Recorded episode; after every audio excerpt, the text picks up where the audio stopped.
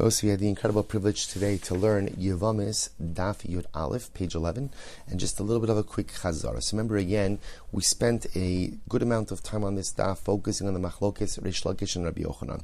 A fundamental machlokes, which is as follows. The, the, the machlokes was framed in a case of hacholetz the yevimto v'chazer v'kidsha. So that's how it was framed. It was framed where, let's say again, Ruvain dies, leaves behind two wives, Rachel and Leah.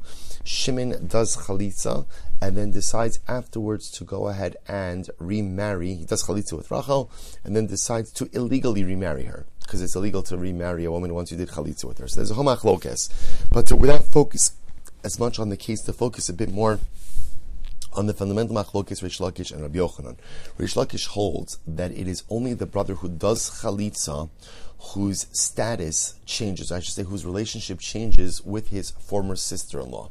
That Rabbi Shlakish holds the brother who did chalitza uh, with the woman who he did chalitza, their relationship is downgraded now to a lav, to a prohibition. In other words, the iser kares of Eshes ach of a brother's wife is taken away. However, that only applies to that only applies to the brother who did chalitza and to the wife with whom he did chalitza all of the other brothers and any other co-wives are still subject to the prohibition of Eshes Ach with an Isser Kares. Rabbi Yochanan argues on this, vehemently argues on this, and explains that that is not correct. The brother who does Chalitza is acting on behalf of all of the brothers, and the wife with whom he did Chalitza ultimately again is representing all of the wives. And therefore, once one brother does Chalitza, all of the brothers are downgraded from the Isser Kares of Eshes Ach ultimately to a lav. And all of the co-wives are also downgraded as well. All of the wives are downgraded in their isser as well. The Rambam we saw paskind like Rabbi Yochanan that Allah one brother acts on behalf of the of, of all of them, and one wife represents all of the wives as well. The next interesting case that we came to was the following situation: Tsaras Sota. What happens if you have a situation of a woman who committed adultery, right? And then her husband that we and we know she committed adultery, this Eidos, and her husband dies without children. What is the impact of this woman regarding Yibum? So ultimately, again, the Gemara comes to the conclusion, and this is indeed how the Rambam paskins, and this is the Rambam in Hilchos Yibum Perek Vav Halacha Yutes that such a woman is patura from yibum and from chalitza. In other words, that there is no yibum and no chalitza ultimately again to this to this particular woman. Now, what's interesting about this is as follows.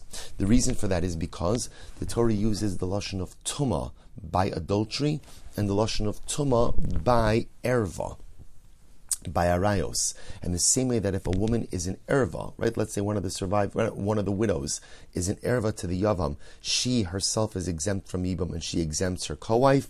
The same halacha will apply to a woman who d- definitively committed adultery. She will be patura from yibum, and ultimately, again, she exempts her co-wife as well. Now, however, this is different than a case of a suspected sota. If a woman is suspected of adultery and then her husband dies without without children before having had the opportunity to administer the sota process, in a situation like that, halacha the sota, who's, who's, the possible adulteress, she does chalitza and cannot do yibum, but the co-wife ultimately again has the ability to do yibum or chalitza.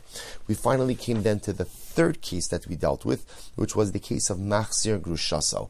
Again, Ruvain is married to Rachel and Leah. He goes ahead and he divorces Rachel. Rachel marries another man, unrelated, right? Unrelated. Halacha, she goes and marries Zavulun.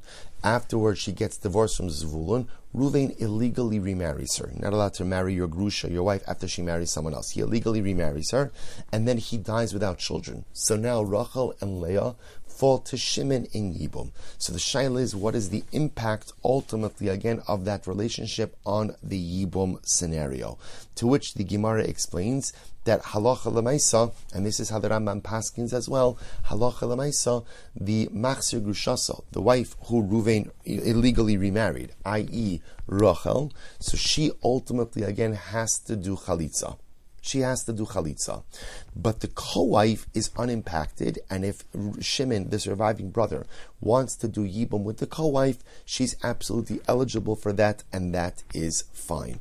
That's the halacha l'maisa. I will say so. Three important cases, three important halachas that come out of today's daf. I will just mention one other piece, which is that the Gemara mentions the opinion of Rebbe, and Rebbe is of the opinion that halacha l'maisa, and actually we'll see this sugi later on, that when there are two wives who are eligible for yibum slash chalitza, if the yavam is going to do chalitza, he should do chalitza with the wife whose status will be least impacted.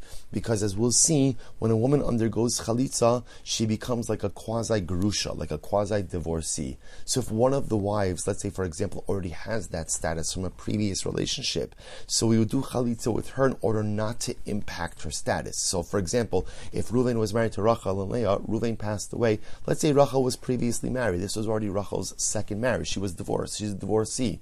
So if Shimon, the surviving brother, is anyway going going to do chalitza, we tell him better to do chalitza with Rachel because she already has the status of a grusha. She already can't marry a Kohen, so chalitza doesn't really change her, her marital status.